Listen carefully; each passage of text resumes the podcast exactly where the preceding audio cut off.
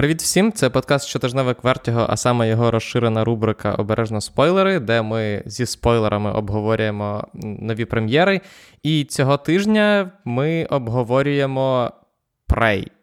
Фільм, який вийшов на хулу минулого тижня. Багато отримав позитивних відгуків, і е, наші патрони вирішили, що нам потрібно обговорювати саме його.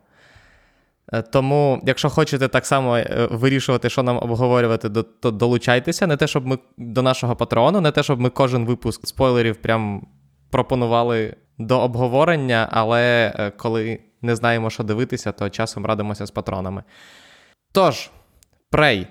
Ми сьогодні з Микитою його обговорюємо. Микита, привіт. Привіт. І Якщо хтось не знає, а, а багато хто може навіть не знати, при тому, що десь бачив вже щось про цей фільм, це по суті, по факту, приквел до хижака. Офіційний. Тобто, це не фільм, який нагадує, а саме офіційний приквел до хижака, який розповідає про події 1719 року, коли плем'я Команчів стикається з хижаком. Микита, як тобі загалом фільм? Загалом у мене позитивні враження від фільму. Я почну з важливого уточнення. Мені не подобається хижак, перший зі Шварценеггером. Я дивився його, вже знаючи про культовий статус фільму, і він не подобається. Взагалі, він втілює все, що я не люблю в бойовиках минулого століття. Шварценеггера? В тому числі супермаскулінні персонажі, перестрілки, ультратупий сюжет. І я розумію, я читав е, інтерв'ю Шейна Блека, де він показує, що це не просто втілення, скажімо так, всіх тих архетипів, а якби сатира трошки над ними. Це все не для мене, я його не розумію, і тому так, я одразу хочу сказати, що ніякого пієтету перед оригіналом у мене немає. А тому цей фільм мені сподобався набагато більше, ніж оригінал. Угу. Я не знаю, як не може, як може бути пієтету перед е, хижаком, який е, звів до абсолюту взагалі звичку Арні е, говорити кетчфразами, тому що ця атака на село, де він, вбиваючи кожного терориста, він зроняє якусь іронічну фразу, типу стикап, коли прибиває його одного з терористів до цього, до, до стовпа ножем. Я не знаю, Микита, як ти. Ти просто людина без е, чоловічого серця, от я скажу так. От знаєш, є просто Це серце. правда, і без чоловічих чоловіч... біцепсів, як у Шварценеггера і. Господи, забув, як другого актора звати з відомого з відомого мему навіть, коли угу, їхні так. мускулисті руки. Я е, в хижаку найбільше люблю фразу You are an ugly motherfucker. Це мій улюблений скажімо так, моя улюблена цитата з цього фільму. Шкода, що вона не прозвучала в Прей. Але ні, я я розумію насправді твою е, позицію з приводу хижака. Мені здається, що як, ну, його подивитися, коли тобі років 10, оце от було прям, ну, це от він прям потрапляв в серденько. А пізніше ти вже просто бачиш, там, наскільки е, шаблонний цей фільм, можливо, навмисно, але проти цього не підеш. Але цей фільм точно такий самий шаблонний, як і, е, як і хижак. Так, але в ньому мені більше подобаються герої. Тому що дівчата-підлітки тобі подобаються більше, ніж Арнольд Шварценеггер? По-перше, я не буду відповідати на запитання з таким формулюванням. По-друге, в ньому вони якісь людяніші. Окей, я розумію, про що ти говориш. Мені фільм теж сподобався, але головна думка, яка мене, е, скажімо так, яка в мене з'явилася після перегляду, це те, що в нас загалом кінокритичного сегменту, мені здається, всюди, по всьому світу, з'явилася невеличка проблема через кількість фільмів. Тобто фільмів стало на всі е, досі ще звикли до того, що фільмів, на яких ти ходиш в кіно, максимум штук 100, які виходять протягом року.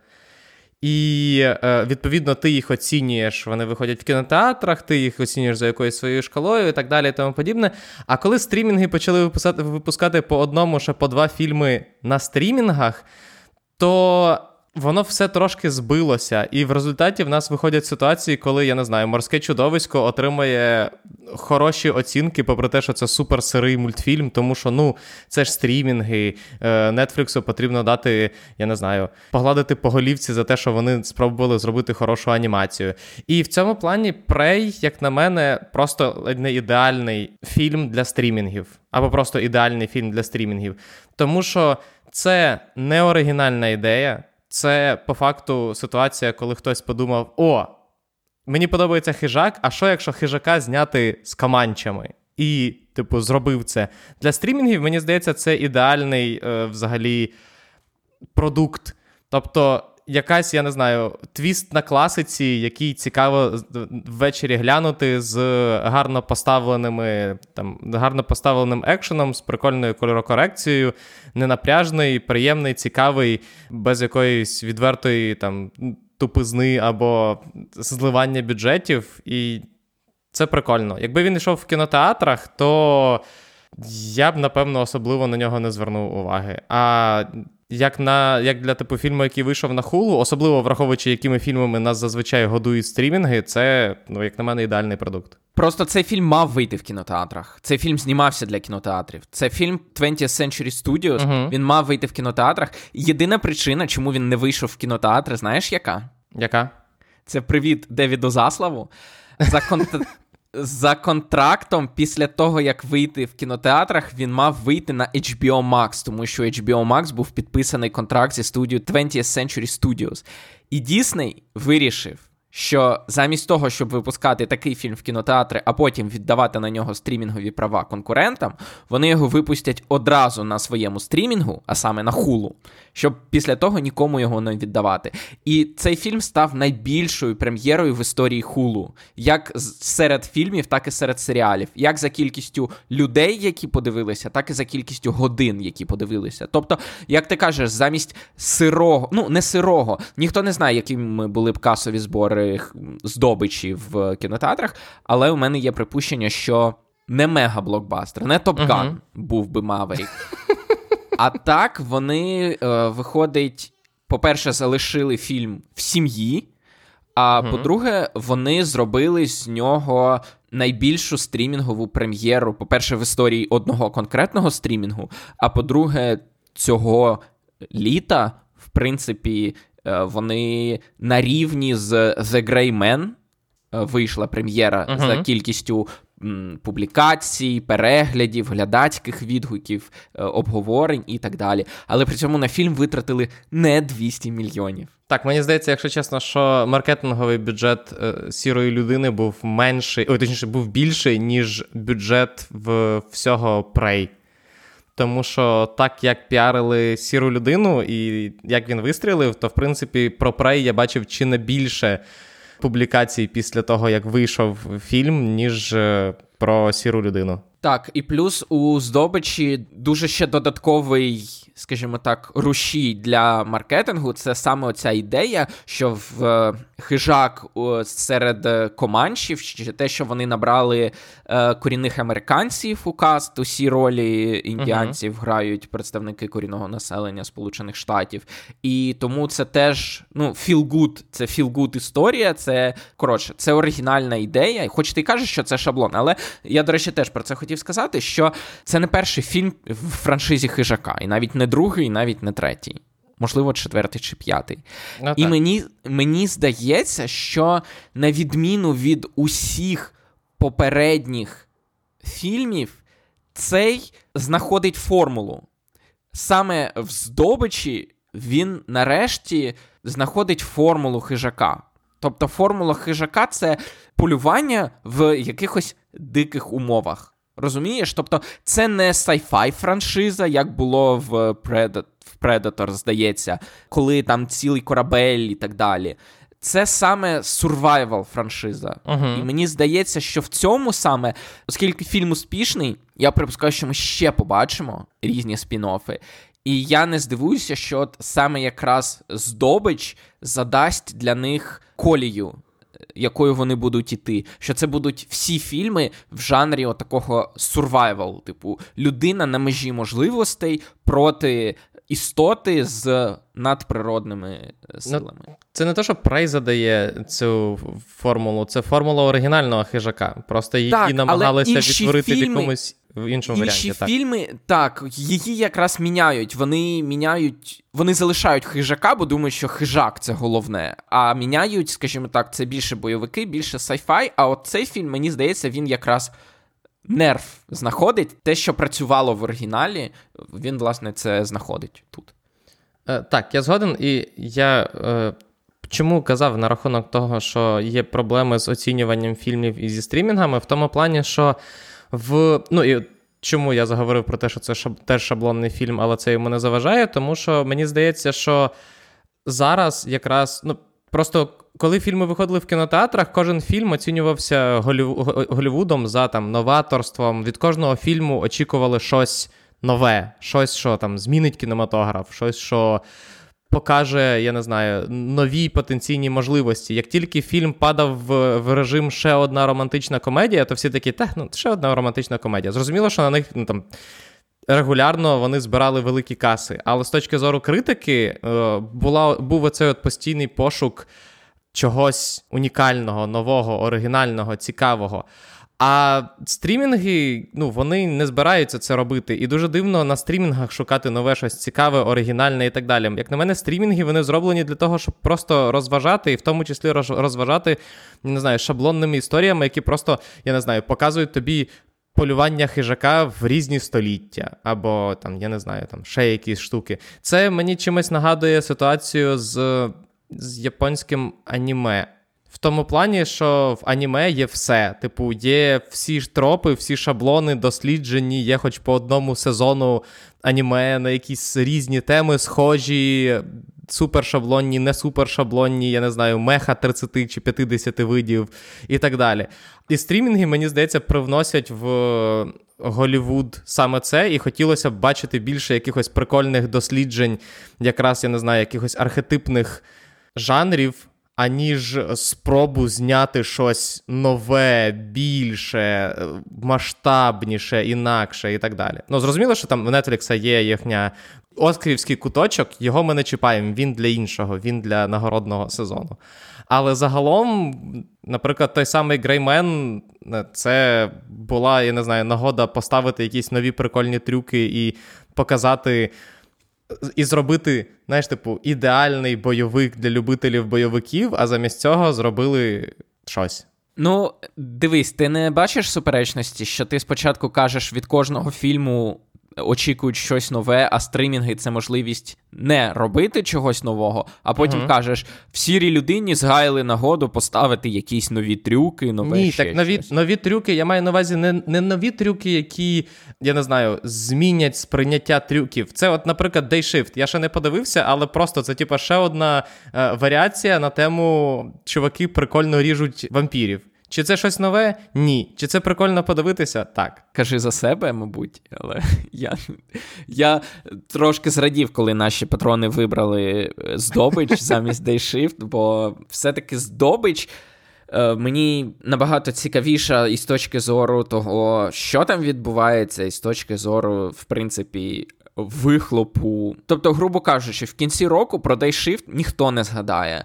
А здобич все-таки це як мінімум рекордсмен хулу, а е, як максимум е, чудовий приклад е, позитивної репрезентації недорепрезентованого населення. Тобто, фільм, найбільший плюс фільму це те, що вони набрали команчів. Ні, це не найбільший плюс фільму, але це один з плюсів фільму, який неможливо ігнорувати. Навіщо вдавати, що це не має значення? Ні, я маю на увазі, якщо в кінці року його згадають, то якраз переважно через це. Тобто, це не, не той фільм. Я про це і кажу. Це не той фільм, який потрапить в топ, я не знаю, в топ найкращих фільмів року, тому що він просто робить щось таке, що ти прям його запам'ятовуєш. Тому що, наприклад, попередній, не попередній, напевно.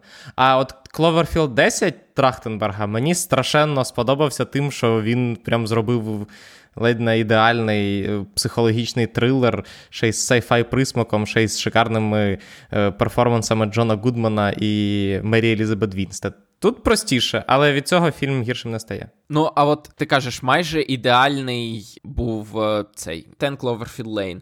Що заважає цьому фільму бути майже ідеальним survival горором? Та нічого, я сказав, що це ідеальний фільм для стрімінгів. Тобто, це 10 з 10, якщо ми оцінюємо як survival horror, який ти хочеш, якщо коли ти хочеш подивитися survival horror. Ну, а чи треба оцінювати за чимось більшим його? Я ж про це і кажу. Ні. Тому я і кажу, що це хороший фільм. Тому я і кажу, що не ну, типу, не кожен фільм має потрап... Е, цілитися в топ-10 найкращих фільмів року. Цьо, ну, В нас не так, в нас вже стільки фільмів, що топ-10 ну, він не вмістить ніколи, навіть я не знаю, там десятої частини фільмів, які виходять за рік. Тому я якраз кажу про те, що за цими цими рамками немає сенсу е, міряти, а багато хто досі намагається. А якщо ми говоримо просто про якийсь фільм, це просто класний фільм. І мені дуже сподобалася насправді кольорокорекція. В першу чергу він такий весь зелений, зелено-коричневий. Прям і воно воно він настільки прикольно пофарбований, що ти прям помічаєш, наскільки от е, ну, це кидається в очі. Так, я абсолютно згоден. Це дивно взагалі хвалити фільм за кольорокорекцію, але на нього дуже приємно дивитися, особливо після сірої людини, невиразної і сірої, де все було задимлено в половині сцен. Тут, от саме соковита картинка, і той факт, що все відбувається в лісі, тому що, якщо згадати першого хижака, то перший хижак такий занадто яскраво кольоровий, там прямо ж салатове це листя, і ну, не допомагає те, що це фільм 80-х. Ось я хотів років. сказати, це так. питання так, передачі кольору. Так. А тут, а тут прям е, такий темно-зелений, дуже приємний, і так, це. Я згоден, це сильна сторона фільму. Ну, але я мушу сказати, що е, мені все-таки я подумав, що хижаки мені нагадують скажімо так, в тому, що ми знаємо про хижаків, це інозем... інопланетна раса, яка, типу, по... Е, мисливців, які раз там на 100 років прилітають на землю для того, щоб о, е, пройти випробування. Чи не раз на 100 років. Ну, коротше, вони прилітають на землю, щоб пройти пройти ініціацію, типу, вбити найсильнішу е, істоту істоту да, на планеті, і це не тільки на землі відбувається, і, типу, і полетіти назад. Але враховуючи те, скільки ми бачили фільмів про хижаків, і як часто вони всасують просто, типу, людям стопірцем, то мені здається, що це просто, типу, розвага для дуже багатих на планеті хижаків, коли вони такі: о, типу, я купив тур на землю, там розважуся, повбиваю кінтів. Він такий прилітає, а йому тут дівчина з Каманчів роздає звезди. Тобто я почув, що тобі е, бракує соціальної критики хижаків, так? Щоб нам показали, які саме хижаки туди прилітають. Тобто, наприклад, найбагатші, як на курорт, знаєш, вони, наприклад, закуповують в їхніх е, мисливських магазинах так, найдорожчий топ... цей і приїжджає. Зараз приїду, буду стріляти. Він приїжджає, там вовк, він такий хлопа, вовк з першої спроби. Ващета, це ізіч, це не земля, це курорт. Або або навпаки, туди найслабших е, скидають. Тобто тобі оцього моменту Т- бракує, так? Ні, це не те, що просто це це набагато більше поле для інтерпретації, ніж здається на перший раз. Не, не, не, типу, з першого погляду. З першого погляду ти думаєш, ну це мисливці, які прилітають. Ні, це реально можна подумати, насправді, тому що, як ми бачимо, то це дуже неоднозначно, насправді. Ну, але на рахунок бракує соціального коментаря, come on, це. Найбільш прямолінійний коментар про колонізацію, який тільки можна придумати. Ну там з'являються ще французи, і вони трохи псують, скажімо так, прямоту коментаря, але так. Вони просто ілюструють його з іншого боку. Тобто, якщо ви думали, що це дуже прямолінійний коментар, от вам реальні колонізатори, які насправді поводяться з команджами нічим не краще, а можливо навіть гірше, ніж хижак. До речі, це було знов-таки доволі е, вправно показано в сцені, де їх прикули до дерева, і хижак повбивав усіх французів. А власне головних героїв він не не зачепив, тому що вони без зброї були, і відповідно він не міг за законами хижацької честі їх вбивати. Закони хижацької честі це ще одна власне позиція для обговорення, але не в цьому подкасті. А чому? А Якби в нас якби був типу подкаст, якби був подкаст про хижаків, от це, от, звичайно, було б цікаво. Я не знаю, просто тут, особливо тут, без е, я не дивився всі фільми франшизи для того, щоб обговорювати е, певні винятки і інші приколи. З цього приводу. Але е, загалом, по-перше, мені сподобалося наскільки е, точним під який наскільки точний підхід був в творців фільму до безпосередньо відтворення побуту команчів. Бо я спочатку такий: о, серйозно, вона чистить зуби, а потім такий, а ні, дійсно чистили зуби саме так. І ну, це historically accurate. Зрозуміло, що в певних в певних випадках е, історичною достовірністю прийшлося поступитися, тому що ну, хижаки не прилітали на землю. Що? Е, це, це перше. Ну і по-друге, звичайно, ця, типу, квітка, яка остуджує кров настільки, що на інфрачервоному тепловізорі хижака він нічого не бачить, це звичайно.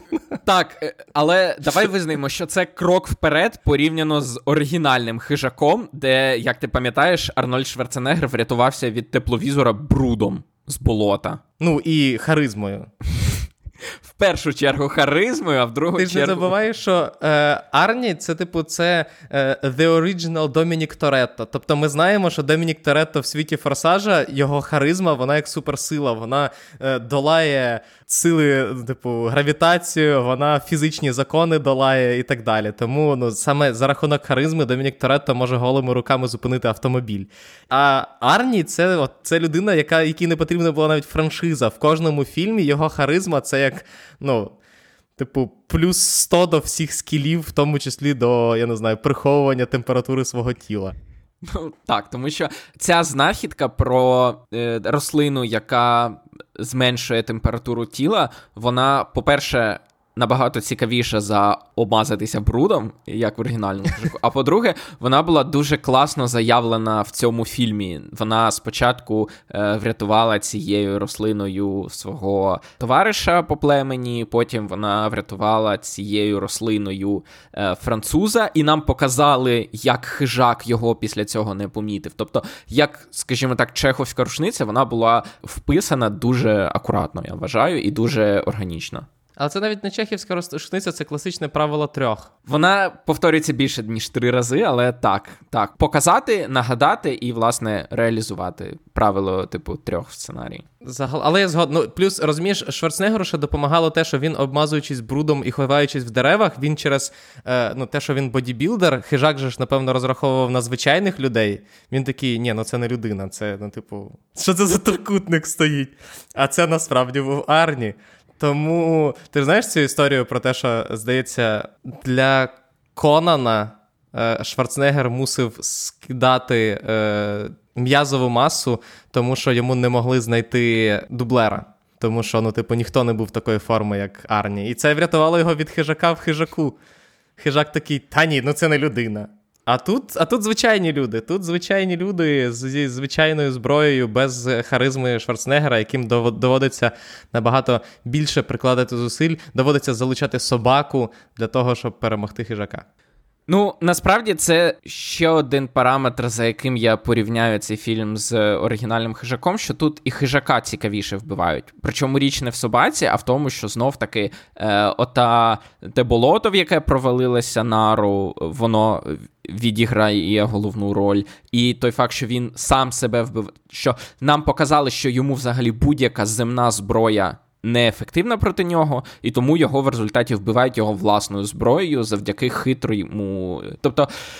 Цей фільм він бере ту саму формулу, яка була в оригінальному хижаку, і якщо для мене оцінювати, то вона, в принципі, всі складові цієї формули робить трошки кращими і трошки цікавішими. Загалом, звичайно, виявити те, що проти хижака не працює земна зброя доволі складно, тому що ми бачимо, що він стікає кров'ю лайк весь фільм, але при цьому е, він нормально себе почуває, тому, схоже, все-таки він явно користується не паленими турнікетами.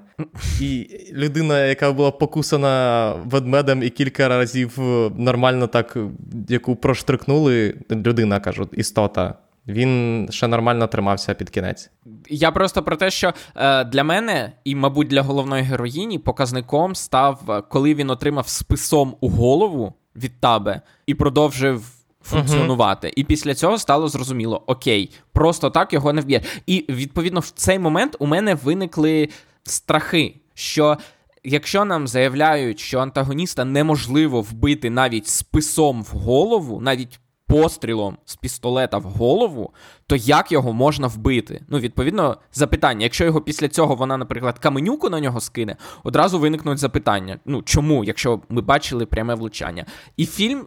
якраз чудово ці страхи розвіює. Тобто його справді можна вбити тільки його власною супервисокотехнологічною зброєю. Ну але при цьому, е, що кидається в очі, це те, що головна героїня, скоріше за все, і не хотіла його вбивати прямим пострілом в голову, тому що вона швиденько підхоплює його шолом і е, вже має заготовлене місце для того, щоб і, і план, е, як його вбити. Nice. Nice. Про що я ще хотів поговорити? Я знаю, що це це не прийоб до е, фільму, але я, коли дивився фільм, я постійно е, ловив себе на думці, наскільки сильно змінює взагалі наше сприйняття минулого кіно в тому плані, що нам показують команчів, але при цьому поведінка і ну, взагалі судження команчів, вони прив'язані до нашого уявлення про світ.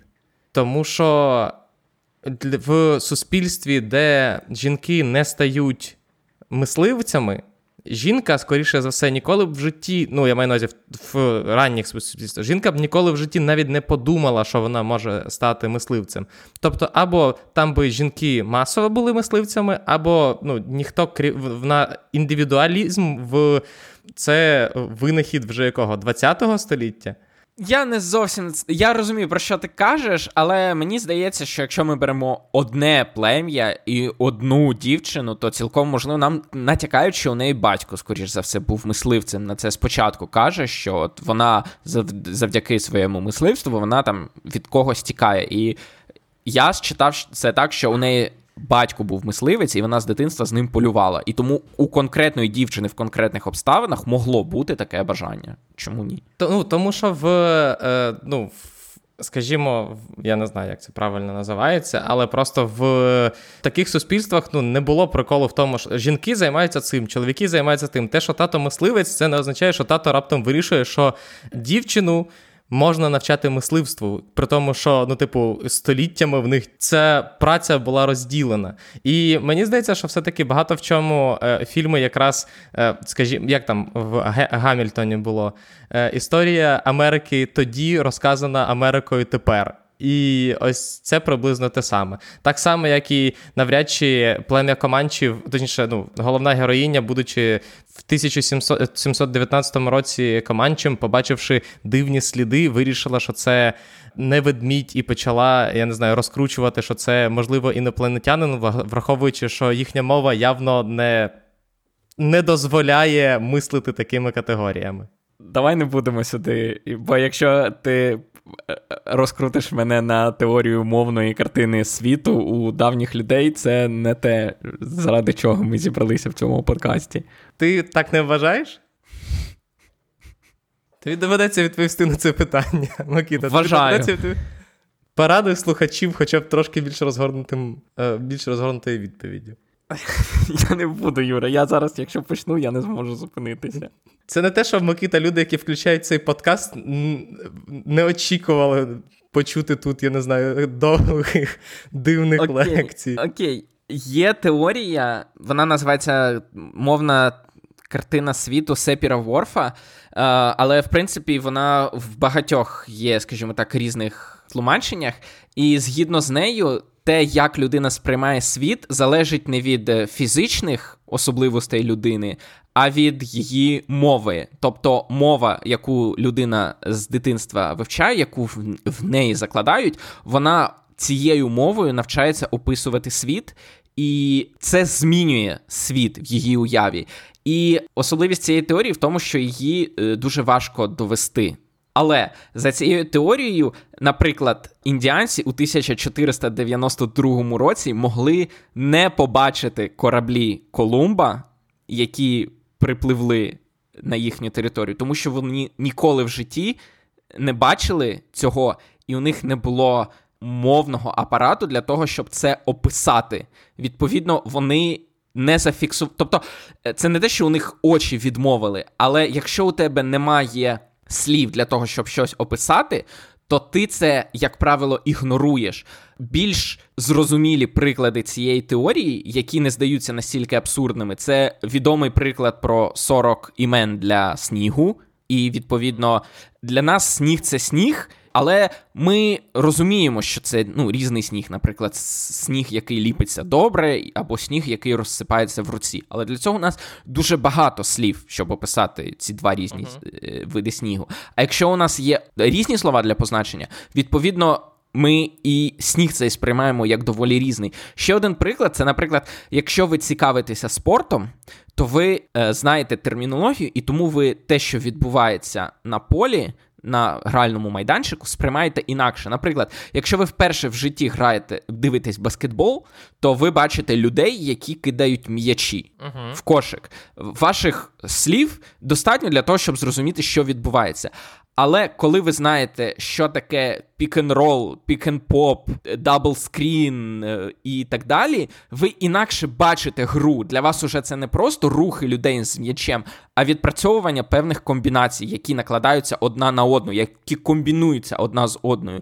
І це міняє те, як ви бачите. Тобто те, як Гвардіола бачить футбольний матч, і те, як ви бачите футбольний матч, це два різні футбольні матчі, просто тому що Гвардіола знає набагато більше слів і набагато більше концепцій для пояснення того, що він бачить.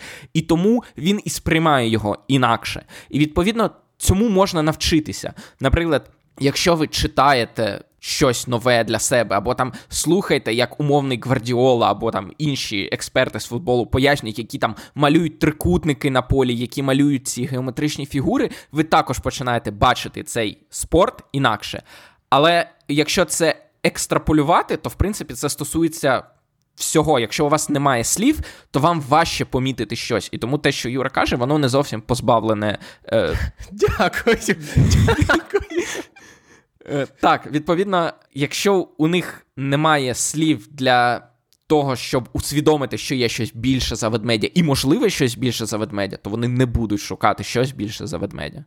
Так, вона просто подумала, що це, напевно, дуже великий ведмідь, і вони відштовхувалися від того, що це великий ведмідь, а не вона б зразу думала про те, що ось тут лежить е, оббілована змія, ось тут ще щось, ось тут ще щось. Тому, але це знов таки, це не питання того, що я не знаю, е, творці не дотрималися історичної достовірності. Це скоріше якраз про те, що кіно реально, ну умовно кажучи, як я колись про це казав в, в своїх лекціях, про те, що коли ви зараз думаєте про минуле, ви уявляєте його так, як вам про це розповів кінематограф і взаємодію людей в світі минулого ви уявляєте так, як вам показував кінематограф, а кінематограф, особливо там до початку 2000-х чи навіть до середини 2000-х, він не запарювався історичною достовірністю відтворення саме комунікацій. Тому я не знаю, римляни в 50-х говорили так само, як говорили в Голівуді люди.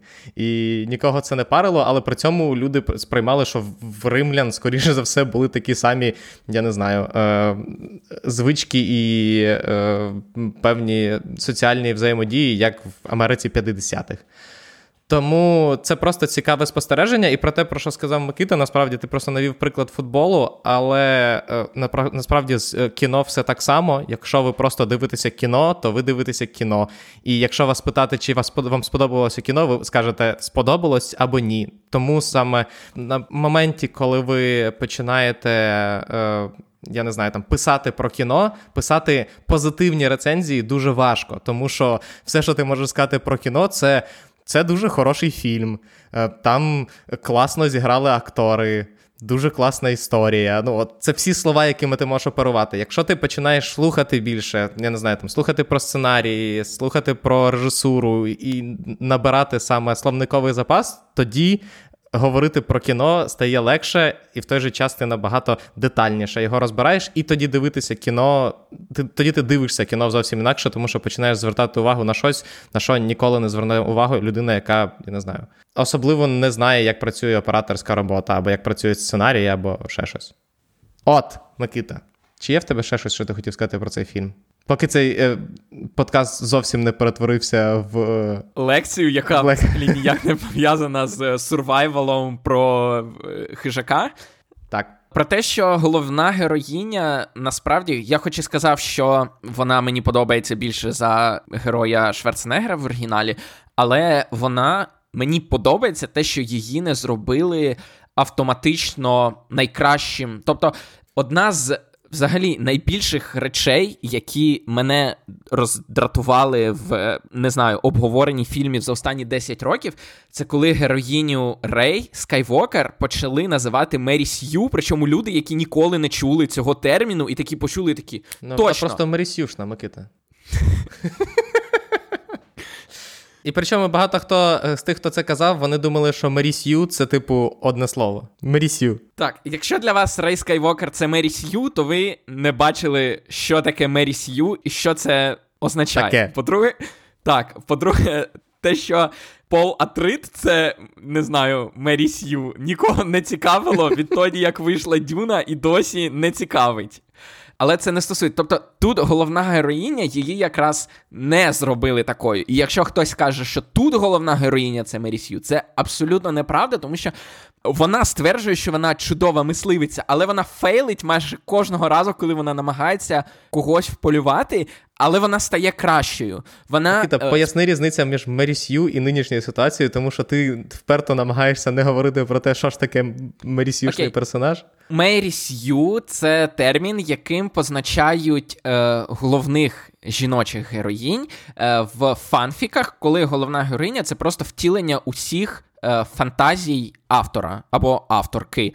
І відповідно вона може все.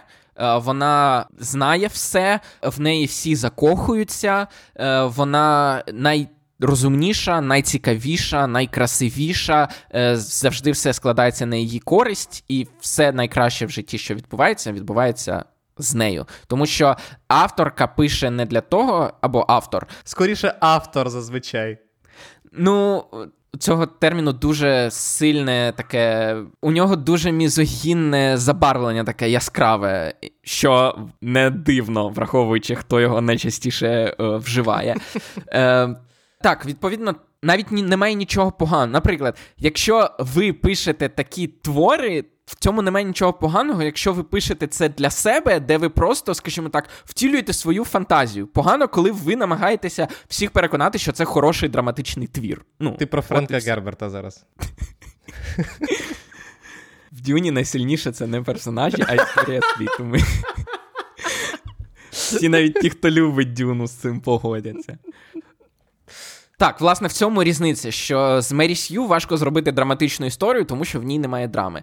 І Нару з цього фільму абсолютно не така, тому що, по-перше, у неї купа недоліків. Головний це те, що вона з початку фільму вважає себе найкращою мисливицею, але нам постійно доводять, що це не так. І вона тільки в процесі фільму стає хорошою мисливицею, тому що вона завжди переоцінює свої здібності, і її фільм за це постійно карає.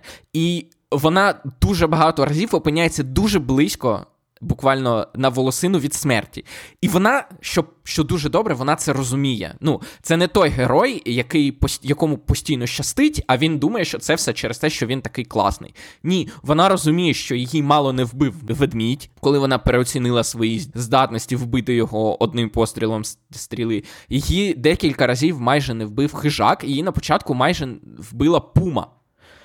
І відповідно е, вона це усвідомлює, і тому наприкінці вона не намагається вбити хижака навіть голими руками, тому що вона вже пройшла цілий фільм, вона цілий фільм фейлилася і зрозуміла, що вона має розраховувати не на свої руки, не на свою вправність, а на свою кмітливість. І відповідно це хороший приклад персонажа, який може бути цікавим і привабливим, але при цьому не бути супер-мега компетентним одразу. Я тут повністю згоден. Тут більше того, є навіть певні, я не знаю, там відеоігрові механіки, коли вона крафтить собі нову зброю, яка їй більше підходить, і освоює якісь нові стратегії, що. Що прикольно, це дійсно е, я повністю згоден. І це якраз ще одна прикольна штука, що у нас останнім часом надто мало фільмів, де у героїв є якась власна зброя. Ну вони дуже часто користуються якимись неназваними мечами або там звичайними автоматами, пістолетами, кулеметами. Е, Поверніть часи, коли у героїв є власна прикметна зброя. Я думаю, що на цьому все. Микита, якщо Так, ми проговорили вже і про Мері Сью, і про Сепіра Ворфа, тому це класичний вийшов е, обережно спойлери. Так що дякуємо, що слухали. Сподіваємося, було цікаво послухати про все. Підтримуйте е, і підтримуємо всі ЗСУ, щоб ми мали можливість, ми всі мали можливість е, дивитися і я не знаю, кінотеатральні прем'єри, і прем'єри на стрімінгах, і загалом мали можливість нарешті видихнути після того, як ми переможемо в цій війні. Сподіваємося, і приближаємо цю перемогу як можемо. Тому донатьте, волонтерте, допомагайте всім, хто цього потребує. В той же час е, часом не забувайте розслабитися, дивіться хороше кіно, слухайте хорошу музику, слухайте наші подкасти. Слухайте наш опівнічний сеанс, де наступного тижня буде прем'єра нового епізоду, де ми з Микитою обговорюємо острів скарбів Давида Черкаського. І бережіть себе. Па-па. До побачення.